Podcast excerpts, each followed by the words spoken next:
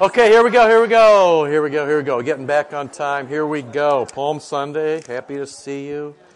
Lord God, Heavenly Father, who of your fatherly mercy did not spare your only begotten Son, but gave him up to death and even to the cross, we beg you now, send your Holy Spirit into our hearts that we may be heartily comforted by this grace and henceforth guard against sin and patiently bear whatever you send us, even what you send us to suffer. Through him, that we live forever with you. Amen. All right, happy Palm Sunday. Busy week in the church, a lot going on. Um, let's see here. If you want to come to absolution, I think 5:30 every not tomorrow, but Tuesday, Wednesday, Thursday, Friday. Um, nothing on Wednesday; it goes quiet. But Thursday in the morning and the evening, and Friday too, and then uh, vigil on Saturday. So come along if you want to come to that, or Easter Sunday. Uh, a lot going on. Questions about anything? Just a scad of stuff going on. We're going to try to make it through with few, um, uh, you know, with few slip ups as possible. I was uh, struck by a bunch of things this morning. One, you know, one of the things is um, one of the really nice things. Pastor Nelson and Pastor Bukes are both really bright, and but even beyond that, they're both studying uh, the next important thing. So you know, Pastor Nelson is all about this theology of the body. There's nothing more contested in, in society than you know the, how we think about bodies and what that means. You got a little whiff of that. I mean, he's been doing it with Pastor Bukes on Fridays at Women's Bible Study. You got a little whiff of that today, but um, kind of rethinking. You know, we're so shallow in our approach to people we basically see people as naked or not naked, and that's sort of the end of the game. But that whole little riff in there about seeing into people, and that explains then all sorts of things like naked and unashamed, and Jesus naked on the cross, and what that means when Jesus takes our shame, and yet uh, he's he's shameless of himself. It's I mean, there's a whole bunch of things that are going on in there. So, uh, and Pastor Bukes too is kind of hooked, hooked up with this guy, um, a very clever theologian uh, in the South who's uh, kind of keen to think about the scriptures, typology, law, and gospel from another. You're very fortunate to have those two guys. They're both really quite remarkable, and it's nice to see it start to spill out into what they do on a regular basis because. Um, you know, they're thinking way ahead. You'll hear about this from other people 10 years from now, right? Um, the Benedict option, right? You know, spirituality, community, prayer, right? Beauty, Christ yeah, you've heard this already for 15 years. Should have written a book and been rich. So, um, but you know, it is what it is. Uh, but it's just nice, those, those two guys, it's really fabulous. It was nice to have so many kids there this morning, um, even though we couldn't get in, so, you know, it happened. you know, I don't know. I, it's good. I mean, it's an unanticipated um, issue, but it was, you know, in the end, except I'm sorry to the choir I didn't give you your cue because I was afraid I was catching somebody on fire and I got distracted. So it all works out. You know, it's, it's plus I don't know if you heard this, but I don't know who it was. So this is not to shame anybody because I don't know who it was. But there's a kid right behind me who, just as I said, "This is the word of the Lord," goes, "This is really boring." and I was just like, you know, I wanted to laugh. I wanted to turn around, but I didn't want to. I don't want to think ill of anybody, right? And then I'm thinking to myself, boring. Everything is hot and sharp and moving, and you could get your eye poked out with one of these, you know. But so I, you know, it is what it is, right? It is what it is. So, God, God, yeah, just whatever your spot is, just keep going. It's, I mean, um, so anyway, a lot of really good things happening. Um, I was struck by, in the readings for today, and you might pay attention to this through this week now, how much talk there is in this week about being alone as well as being lonely. So those two things are not the same, but they can accompany each other. You know, you can be alone without being lonely. Um, I treasure time alone, so I'm an, an, introvert in that sense that I'm recharged by being alone. Um, other people, you know, you know, recharge by being extroverts and having their hundred closest friends over when they're really tired, right? So I'm, you know, I'm different. I mean, I so, but there, there's a difference between being alone and then being lonely. And that's, it's interesting because you have both you have both factors going along regularly in what was sung today, in some of the margin comments, in the in the readings. It's a lot about being alone, and there's always this notion that you get separated from the herd and then you're in great danger, right? So your fear and loneliness, and you start to feel what Jesus is going to feel as he goes to the cross. It's a, it's a very difficult week in that sense. But if you haven't been to church yet, or if you took a bulletin, just kind of read through and look for those themes about how Jesus really is cut off, is the way Hebrew, or the way the um, Old Testament talks about it, right? He is cut off from everything, from his people, and in the end, even cut off from God. It's a kind of, it's a frightening thing. The Holy Spirit, of course, is exactly the opposite of that, and you should begin to think about that now as the Holy Spirit being the one who sort of hugs the Father and the Son together, right? He's a person, so he pulls together these two persons, right? That's what he does. We'll talk about this in just a second, but he sort of holds the Father and the Son together, and then, of course, makes you the church. That's what we'll do next time. And he pulls you near. Sidebar, what I should have said is Easter next Sunday, the following week, remember, just there is a Saturday night service, but a Sunday morning service and then brunch, 150 years, and um, there's all kinds of stuff going on. So mark your calendar, come back on that, you know, two weeks from today at 8:30, and you know, I'm sure we'll be done by noonish or something like that. But it should be fun and a lot going on. So a lot of people have put a lot of work into it, and um, we're grateful for that. So kind of think ahead for two weeks as well. Uh, questions about anything at all? You want to just talk about? come to the Eucharist this week. I mean, come to church, bring your friends. It's, uh, it's a glorious time in the church here. So we'll, we'll try to um, have everything work together. So um, we just left off with how Jesus continues to come to people and how you see God in the face of Jesus and how you feel God in the touch of Jesus and how um, Jesus reclaims the world one person at a time by touching them, by healing them, by talking to them, by blessing them, by praying for them. Um, and now, today, finally, by sending His Holy Spirit. Um, I've said again and again in this time that we've been together that um, love is very tender. And one of the things that, that happens with a very tender love is that it forgives everything and then it sort of releases energy. This is the last point from the last from last week. It's the, that peacefulness actually releases energy. One of the reasons that families, um, well, individuals, families, churches, governments that are always fighting. The reason they don't get anything done is because there's a finite number of energy, a finite amount of energy. And you get to spend your energy, spend your heartbeat, spend your life any way you want. But if you spend it all on fighting, um, what happens is, is that there's never this release of energy for loving things. So, one of the great things about being forgiven and loving people in the way that Jesus loves them is you sort of get, if you will, this peace dividend, right? You get this peaceful energy that sort of washes over. Now, it's a thing that's not happening much in America. Um, when you see it, you should embrace it no matter where it comes from.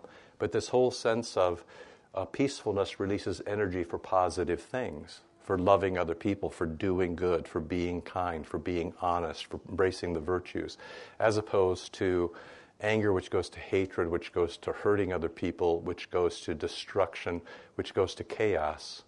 And, you know, it's one of the reasons why regularly we have wars, because we kind of can't stand being, you know, we, we forget. We're such short, short memories. We forget what it's like. Um, we forget what it's like, how horrible wars can be, how horrible chaos can be. You know, it's, it's very interesting to talk to people in war zones where they say things like, I've, I've had two or three people I've talked to in the last couple of weeks who said, all said the same thing from different parts of the world, which is, we don't know what the law is and we don't know who's in charge, right? Now, that's a very difficult way to live when you don't know who's in charge or what the law is, which means you can kind of be, you know, arrested, tortured, jailed, killed for anything at any time at the whim of whoever has a gun. You know, we don't know, we don't, chaos is, you know, we've lived so long without chaos, and our wars have been fought elsewhere for, you know, since the mid uh, 1800s, right?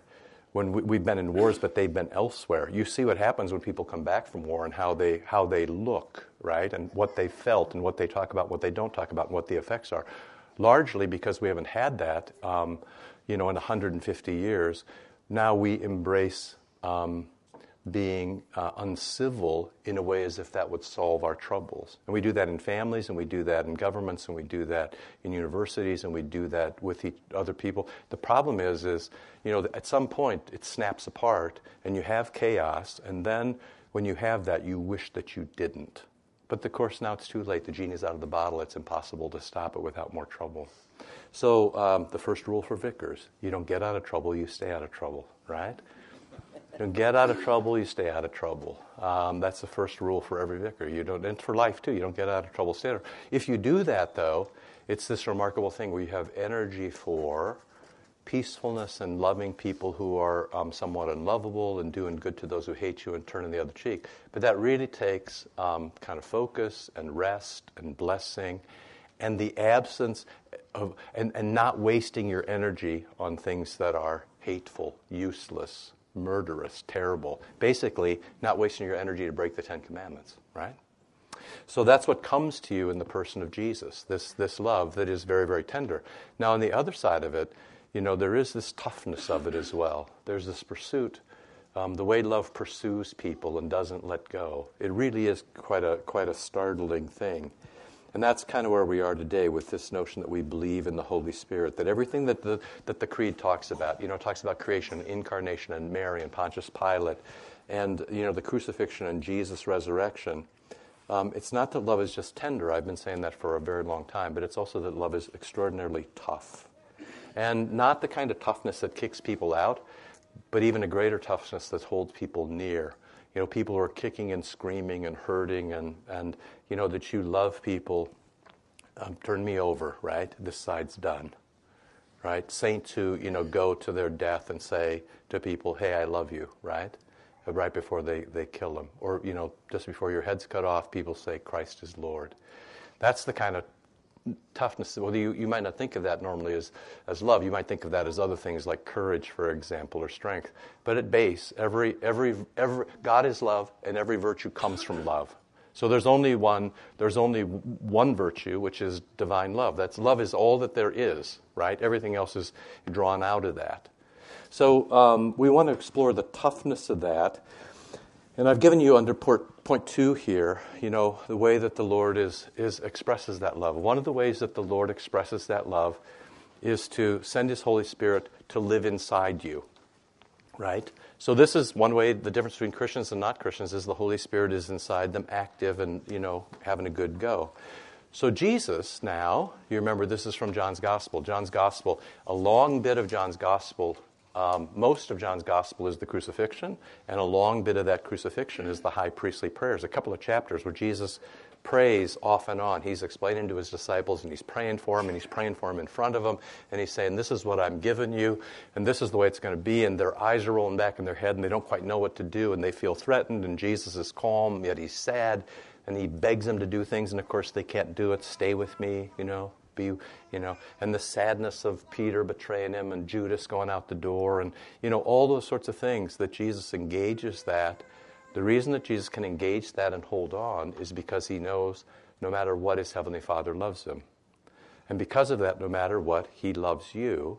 And one of the ways he shows you that he loves you is to give you gifts, especially gift big G, which is the gift of the Holy Spirit.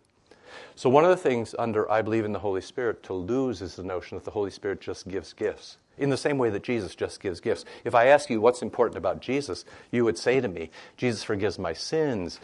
Jesus shows me what it is to live in the way of, of, of, of our Heavenly Father. Jesus fulfills the commandments. Jesus walks the way of the cross. All that is true, of course. Those are gifts that Jesus gives. But the big gift that Jesus gives is Himself, which is why the Eucharist is the center of life. Because in the Eucharist, Jesus gives himself, his body and his blood, the same body and blood that was on the cross. He puts himself into you. It makes you indestructible. It makes you a new person. It gives you new energy and possibility. Exactly the same thing happens with the Holy Spirit. If I said to you, you know, what does the Holy Spirit do? You know, this red hot table over here would quote to me the small catechism, even as he call, lightens and sanctifies the whole Christian church on earth and keeps us in the one Christian faith, right? Yeah, exactly right. That's what you would say. But I would say to you, that's a C plus, okay? Uh, you know, got, because the thing is, is, is, it's not just that he gives gifts, it's that he gives gift. He gives himself big G. This is a long tradition in the church. It's very difficult to hate people when you realize that Jesus is inside them. In the same way, it's very difficult to hate people when you realize the Holy Spirit is inside them. The, it's very difficult to hate people when you understand that the Father made them. Any people. I'm talking about any people, right? This completely revolutionizes how we talk about our families and um, our, you know, our society and, and how we live in the world. And it's difficult, you know, it's difficult, and, and people hate you for it. There were bombings again this morning in Palm Sunday in Egypt. Two Coptic churches blown up with people inside. It's horrible stuff, right? Um, you can set your stopwatch and see how long this will be in the news. Not very long, right? Which is a great sadness. So, um, it is what it is, but you just have to keep going. So I give you this little text from John here, where you know, if you uh, don't let your hearts be troubled, right? You know, I'll take care of things. Kind of relax. This is 15, number 15, 2, and this is from John's Gospel, chapter 15. Okay, so this is today's outline, the second part. If you love me, you keep my commandments, right? So this isn't some sort of threat like, hey, you should keep the commandments. It's like, you know what? Love is the best way and, you know, uh, if you follow, I'm walking in love, you should walk in love. If you're Christians, if you follow Christ, you walk the way He walks, you see the way He sees, you do the way He does. If you love me, right, I love you, I'll always love you. If you love me back, you'll do what I do, say what I say, see as I see, act as I ask. You'll be generous, you'll be kind, you'll be forgiving. You'll manifest the life of the, the Holy Trinity in your ongoing life on earth. If you love me, you keep my commandments. And I'll ask now, for you who are clever, you can see how many of the things that Jesus is doing that we always talk about Christ, Scripture, prayer, the Eucharist, tithing and alms, mercy and witness. Boom, Jesus is going to describe them all right here. So Christ at the center. Now, what's he? I will ask, which means Jesus is praying for you right now. I will ask the Father, and He'll give you another helper. And so there's, um, it's one of the chief words for the Holy Spirit is paraclete. So you get a couple of ways that um, you talk about the Holy Spirit in scriptures. In the Old Testament, the Spirit is spoken of as ruach, which is breath, like this spiriting thing. What happens when people die? They stop breathing, right? They don't breathe anymore, right? Um, so, so this, this, this, breath is what enlivens us. Um, in the New Testament, in the Greek, that comes in in a couple of different ways. One is um, pneuma, like pneumonia, which is spirit, again, ruach, breath. But another way it's spoken of is the paraclete, is paraclete, okay, which is, means to be a helper, a consulate, a lawyer, an attorney, an advocate, somebody who argues for you, right? So the Holy Spirit always taking your side in any argument. That's very comforting. You know, for your damn sins, you know, there's the Holy Spirit saying, there are some extenuating circumstances here. There are some excuses. They're all bad, so we're not going to use them. We're going to throw ourselves on the mercy of the court. So the Holy Spirit keeps you from being stupid. Congratulations. This is really good news, right? Because otherwise you'd try to prodigal son your way out of your sins. But no, no, we don't do that here. Because there's no, ex- there's no excuse for sin, right? There's no excuse for sin, and there's no way to fix it. So he says things that you should say he gets help for you, right? So he is your helper, your consoler, your comforter, your advocate, your attorney, if you will. He speaks for you. Um, and that comes into, um, again, into Latin as spiritus or spirit or ghost. So you used to say Holy Ghost, and now you learn to say Holy Spirit. But, um, you know, that's how the scriptures talk about it. So there is this life, this love that the Father is going to give you to be with you. This is very important that He's with you forever. So there's the counterpoint to being alone. He's with you forever. So Christians cannot say, as I've told you a zillion times, you cannot say nobody loves me. You cannot say I'm all alone. You cannot say nobody understands me. You cannot say these things and tell the truth. Because the Holy Spirit is inside you, probing the depths of your heart with sighs too deep for words. He prays for you as your advocate. His spirit is intertwined with your spirit, right? the way Jesus' body and blood are intertwined, the way Father, Son, and Holy Spirit are intertwined, the way at the Eucharist bread and wine and body and blood are intertwined, right? His spirit is twisted up with your spirit, and he knows you better than you know yourself. And that happens forever, right? So I'm going to pray that I'm going to give you somebody to help you. You know, this is the loving thing to do. You help people to be with you forever, even the Spirit of truth. There you go. Beat the New York Times to the punch. Whom the world cannot receive because it doesn't know him. You don't get this naturally. It's not of the world, it's not in the world. You don't get the Holy Spirit. Nat- the Holy Spirit is other, right? He's part of creation. He broods over the waters, right? And, you know, the very beginning of Genesis, the Spirit broods over the waters. And then Jesus comes to, to, to, to, be baptized, and the Holy Spirit again appears over the waters. And then you come to be baptized in the name of the Father, Son, and Holy Spirit, and the Holy Spirit broods over the water. So the water in the font is moving. That's the reason, you know, that's the reason they're, they're, the water moves in the font. In the early church, they said if it's at all possible, you baptize people not in a still pond, but in a moving river, in moving water. If you can, if it's possible, go into a moving piece of water, a, a piece of water that's troubled or breathing. Because you remind people that the Holy Spirit is brooding in that water, active in that water, right? So it's why the water moves out of the font and goes over the side. So the world can't receive him, it doesn't see him, it doesn't know him, but you know him because he dwells in you, with you, and will be in you. So he's with you and in you. And then this great things. Hey, you're not orphans. You're mine. I'll come to you. You know, I might be gone a while, but you're not orphans. See this whole aloneness notion? That you've been abandoned by everybody who should care most closely for you? No, that doesn't happen. These things I've spoken to you while I'm still with you, but the Helper, the Holy Spirit, whom the Father will send in my name, he's going to teach you. So, partly, uh, you know, Christianity is about doing, it's also about learning. Like, you can't not be in Bible study, right? I mean, you just, you just can't, you just have to, you just have to go.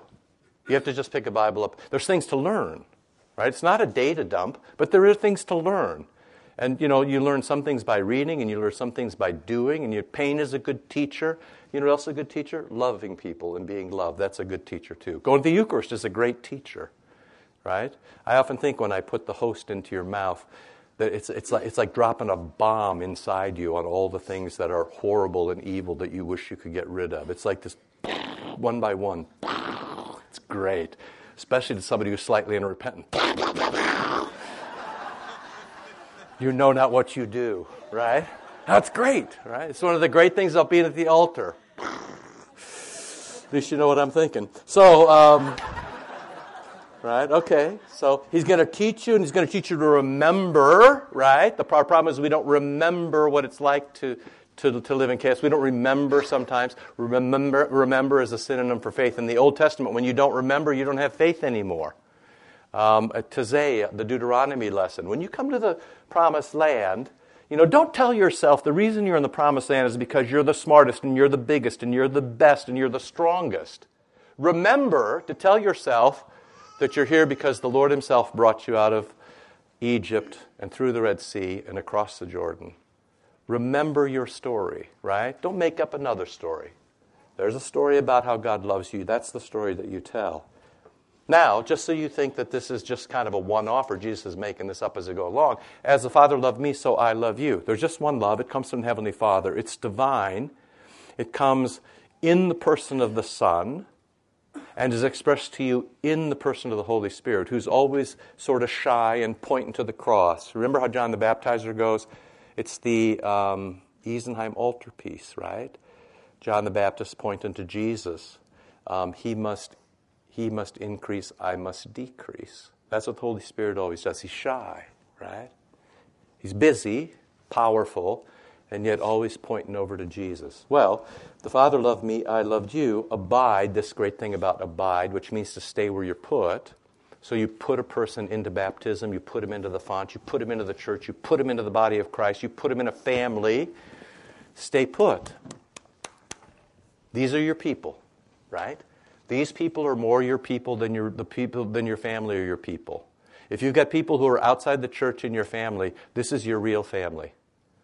Your family is not defined by the blood in your veins or the color of your skin. Your family is defined by everybody else who has been baptized. That's your family, right? That's where God has put you. He's put you into the ranks of the baptized, right? Into the communion of saints. Right? Your family is the people who have had the Eucharist this morning. That's your family, and you all should act like it, and I should too. Right? If you keep my commandments, now hopefully you can hear that as if you love, if you obey, if you do good, if you don't touch evil, if you welcome the gifts I've given you, if you remember, if you understand that it's way better to, you know, um, go to church, have God first, um, love your family, don't lie, don't cheat, don't steal, be happy with what you've got, and carry on. If you remember all of that, right, you should welcome this uh, notion of commandment as a happy word, right? I have, um, uh, if you keep my commandments, so if you stay put, if you stay within the boundary of the commandments, if you abide in my love, right? Just as I have kept my Father's commandment and abide in his love, love, love, right? What's the one word? This is for you guys if you ever make it through seminary. This will happen as a question. They will say to you, Mason, give me one word that fulfills the law and the gospel. And you'll say, Yes, you will. Thank God there's still hope for placement. Okay, so. Um, because and you you memorize the text and you won't be sent to Zap, North Dakota. So uh, you know, just as sorry, sorry you people in Zap if you're listening. I love you. I I only meant it as an example, uh, nothing more. Just as I've kept my Father's commandments and abide in His love. So do what I do. See as I see. Say as I say. This is, you know, this is why it's always in front of you what Jesus is doing. And then this great thing, right? I didn't tell you this because I'm mean to you or I'm a bad parent or I want to ruin your fun. I've told you this that you might have joy and that your joy might be full. So you get joy, but not just a little joy, that your life would be full. Your life in this room, right? Play your cards correctly and in this room should be the best thing that ever happened to you, or actually better downstairs in that room. That should be the best thing. That should be the epitome of your life. Try to remember that when I bring you a great big bill to remodel it, okay? Say to yourself, this, you're not laughing, makes me nervous. You should say, oh, yes, because this room is the, that's why, you, but honestly, it's why you don't build a pole barn for a church. Because that room is meant to express your joy. That room is meant to express, when, when temple and synagogues were built in the Old Testament, it was the place in town, right? The sanctuary should be better. It should be the best room in town, right? The sanctuary should be the best room in town, right? That was always even the competition between Solomon builds the temple and he goes, ooh, the Lord's got nothing. How did we forget about that, right? So, I mean, it's, it's always the way it is. The tabernacle is the best place in town. That's how you have to think about it. I'm flipping the page. I'm going away. I'm going to the one who sent me. But it's to your advantage I go away. And here you go. Because the gospel is always more, because the gifts are always more. If I don't go away, the helper won't come. So I've had a run at you. This is a little like when, you're, when, uh, when your mother says to you, go see your father. But not exactly with that tone, right? She's like, I've done all I can for you. You should go see, you know, you should get a second opinion, right? It's a little like that. So, I mean, here you go. I tell you the truth. It's to your advantage I go away. I mean, I've been, I've been banging my head against this wall for three years, and you're all about to kill me. So maybe we should try another tact, okay? Um, I don't go away, the helper will not come to you. But if I go, and then the graciousness of this, hey, I'll send him. Hey, so maybe you're not so bad. Maybe you are worth more. Maybe there's possibility here. Maybe love never gets up, right? Maybe grace is endless. And when he comes, he will convict the world concerning sin, law. This is that's wrong. This is right, right? And ju- righteousness and judgment concerning sin because they don't believe, concerning righteousness because they go to the Father, right? Now, the constant, constant admonition to be who you are, to grow up right? To move from milk to meat, right? To go to solid food, the constant admonition to mature. You're not, you know, if you're always eight years old, you're not as useful to people as you could be. I mean, you can't reach the pedals on a stick shift, so you can't drive a tractor. And if you can't drive a tractor, ask the Wenties, what are you good for, right? You can't even have a family farm if you can't drive a tractor, right? It's in the confessions. You can go to the Eucharist, and drive a tractor at eight, right? That was true in the confession. So, um, you know, hey, I got to go. I'm telling you more than you can take. Truth is going to come, and then you'll be guided into truth. And he's not going to, just like me, work on his own authority. We all take our cue from the Heavenly Father, who, whatever he hears, he will speak. He'll declare the things to you. He'll glorify me, but see, the Father's done that already too. He'll take what is mine and declare it to you so you don't forget. Then the last line, 15. All that the Father has is mine. Therefore, so the Father gives all his gifts to the Son. Therefore, I said that he will take what is mine and declare to you. And now, you know, that launches into the things we've talked about before about you being part of the royal family. And this is the reason your prayers are heard because you're part of the royal entourage, not just slaves, not just servants, your family, and you can give advice to the Father, and He listens to you, and you can bring other people's burdens and say, Fix this, right? Look at, because this is what it is. He'll take what is mine, even His sonship, and declare it to you, right? Okay, how you doing so far? You still okay? You all right? Um, you know, there's a few minutes left. What I want to try to do is try to get you to esteem the Holy Spirit as a person, not just this kind of ephemeral, sort of floating presence or kind of an idea that's out there, the way Plato would think about things. We always have to rebel against the notion that if we can't touch things, they aren't real, right? Angels are real, even though you rarely see them. Um, you know, the Holy Spirit is a real thing in fact, he's a real person. Love is tangible, and love is incarnate, if you will, if I can talk that way, in the Holy Spirit. And so I get the bottom of under three. I've given you all sorts of ways that um, the scriptures talk about it. They talk about the Spirit of Christ, the Spirit of the Lord, but also, and if you spend some time with this, the Spirit of promise, the Spirit of adoption, the Spirit of truth, the Spirit of glory what he, he's talked about in terms of the gifts that he brings you. He's the gift, big G, and he brings you all these different gifts. And when you eat these gifts, when you hear these gifts, when you get these gifts on you, when these gifts touch you, when they energize you, when they illumine you, when they show you possibility, when they adopt you, when they pick you up in one place and drop you in another place, when they give you work to do, when they give you resources, you know, to do good work, right? That's the Holy Spirit showing you the way forward. Flip the page. Um, everybody needs a little Thomas Aquinas from once, once in a while. You know, Thomas Aquinas, he was, uh, he was big and quiet, they say. His classmates called him the dumb ox um, until he finally spoke, and then they're like, ooh, smartest guy in 500 years. So, um, you know, it said that, it said that um, until Benedict, um, the smartest guy in the church was St. Gregory the Great, uh, great pope in the 500s. Um, when Benedict became the pope, they said probably the smartest pope in a thousand years. Aquinas was um, in that level of guys. Uh, he wasn't a pope, but he was uh, a genius in his ability to synthesize things and then to explain things. Well, you know, he wrote this thing, Summa Theologica, this, this great, you know, summary of doctrine, summary of theology, and, you know, still used today. He, he understood how Plato worked. He understood the Neoplatonists work. He understood Greek culture. He understood Western roots. You know, this is in the 1200s. And he was able to, and he understood the scripture, and he was able to spin it all together um, with ways of thinking that we still use today.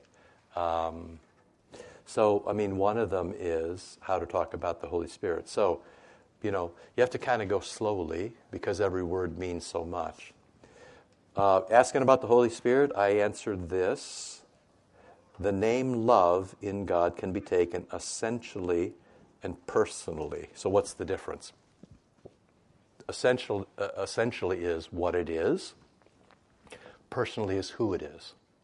This, this is not hard. See, you could have figured this out yourself. Essentially, essentially, to love is to do good.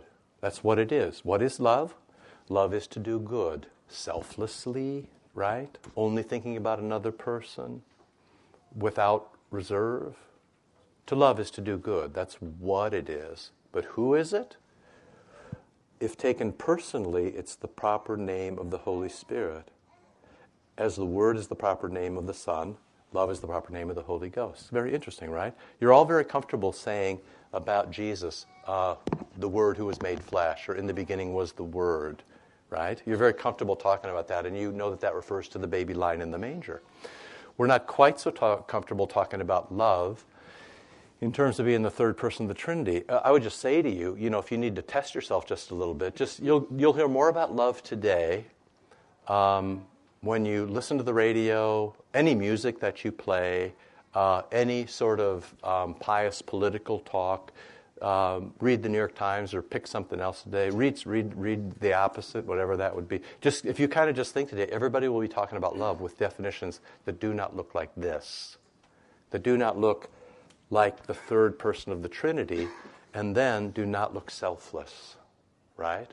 In fact, in modern culture, I mean, this is sort of counterpart to Pastor Nelson's little riff on being naked. Um, it was, it was just so interesting, right? That little thing about Adam and Eve are naked in the garden but the reason they're without shame is um, that's not the point, right? This, this notion of seeing into a person. So you look at a person, you see everything that they are, right? You look, you see everything, everything about a person. We, we can only see skin deep, right? We make all sorts of judgments very quickly. And, you know, pretty much modern culture is only driven back toward um, you know, if you had to say what's the modern conversation, it's clearly um, gender and sex, right? I mean, it's, it's sort of a clumsy way to go through life. It's not to see anything at, at a very deep level. It's like, it's like, it's like you know, pe- sex is easy. I mean, why, why do, if you ask people if, if, if they're in love, it's very hard. If you ask them if they're having sex, it's yes or no. That's easy, right? Why do kids have sex rather than fall in love? Sex is easy. Love is hard, right? It's, just, it's easy. But it's a very clumsy way to pass through life that you don't actually look into people and say, what's their heart like? What are their deeds like? What's there? What can be trusted? In the end, will I be alone? Will I be uh, alone and afraid? Right? This is bigger questions. So um, the answer comes in, you know, the second one. I answer that gift, big G, taken personally in God, is the proper name of the Holy Spirit. So if somebody said to you, Who the, Who's the Holy Ghost? you would say, um, The Holy Ghost is love, or the Holy Ghost is gift. And if you get those two things, you get most of what you need to say about the Holy Spirit. He is, in fact, love personified. Now, when I say personified, you immediately think flesh and blood. Hold that back for a second, because you can be a person without having flesh and blood angels, Father, Holy Spirit. But what is He? You know, He is love in a person. It's this. Um, here's a backhanded reference. I, you know, I do this a little bit just to sort of keep up, and I do it partly because my seminary education was so lacking of this. I just, I, I read a, an account of an exorcism to this week by an uh, exorcist who, um, but the really interesting point is, um, they, it was sort of, they talked about his first exorcism, which can be kind of a frightening thing, and he said, um, uh, well, the, the question was, what was it like? And he said, it was just an interesting thing. He said, Pride filled the room like fog. Isn't that interesting? See, so that's not head twisting around your shoulders and people puking out stuff and all that. No. It's, I mean, think about how terrifying that is. Pride filled the room like fog. I've been kind of, kind of musing on that kind of this week. Pride filled the room like fog. You've been in situations, I know that you have, where pride or envy, right? jealousy, hatred filled the room like fog, right? So you can think of a time like that. In the same way, just the opposite. The Holy Spirit is just the opposite. Love filled the room like fog. You've been in a situation like that too. You have to have been at some point. You've been someplace in some family, right, with a group of friends, in the church, where love filled the, the, the room like fog. It's, a, it's an amazingly comforting thing right? That every, you may not, it, it's thick and surrounds you and it's all good. That's how you think about the Holy Spirit. And then more you think about penetrates you, right? And lives inside you. He, he joins His Spirit to your spirit the way you go to the Eucharist. And Luther said, Your flesh and blood is cemented to Jesus' flesh and blood. You can see suddenly what a rich life this becomes if you'd only just pursue it. You know, this is what Jesus, Jesus said. If you'd only just remember, if you just, like, I'll, I'll sort of knit myself to your flesh and blood, and the, the, the Spirit will twist His Spirit into your spirit, and you'll never be alone. You'll always be loved, and you'll move through life in a way that is always helpful and never, never hurtful, even though it may be painful, right? You'll release all sorts of energy into the world that is peaceful, loving, bright, positive, affirming, you think about the gifts of the Spirit that way. That they're sort of pushed out into the world, this energy that flows out, this light that, you know, goes to the darkness and is never diminished. We read about that a few weeks ago, where, you know, it's like a candle lighting a candle. The first candle doesn't, isn't diminished by giving light to the second. That's you, right? So um, that's what the church is trying to talk about here. I'm at point four. So, as gift, the Holy Spirit bestows gifts, first Himself and then the rest, right? And um, then also faith. So he gives himself his big G gift, and then he gives all the little g gifts that come along with that. Just turn the page for me, if you will. Now, finally, so that you guys don't have to go write a bad report, the small catechism, second paragraph. With divine love applies to our misery as tender mercy. So, love, a shorthand, another shorthand, a shorthand definition of, of, um, uh, of, of mercy is when love is applied to misery, right? You got to kind of, so love, um, you know, um, mercy, love is applied to misery. So you're, you're miserable, and the salve for you, the solution, uh, or sometimes the absolution, depending on if things need to be strengthened or dissolved, whether they need to be, you know, transplanted or cut out. The solution is love. So applied as, uh, as mercy, right? Without my contribution, without my reason or strength, not as my work due, then here you go. And we should say this better because we kind of zip through this and we don't kind of think about it. He calls, which is he resurrects. Lazarus, come out, right? So he resurrects you, calls, gathers, he puts you into the church where he tells you to abide, enlightens, there it is, illumines, and sanctifies, which has to do with the energy to do good work. Right? It's all there in the catechism. Calls, gathers, enlightens, set. Resurrection puts you into service, into a place where you're never alone, everything is forgiven, where, you, um, um, where you're never left behind, right? That you're never alone and unloved. So, um, what of troubles? Often people say, well, I suffer. And then, you know, so there must not be a God. I mean, that is such a simplistic way to think about the world. I don't downplay your suffering. But I mean, if you think there's a cause and effect between suffering and, you know, um, no God, there's, that's a non sequitur of the first order, right?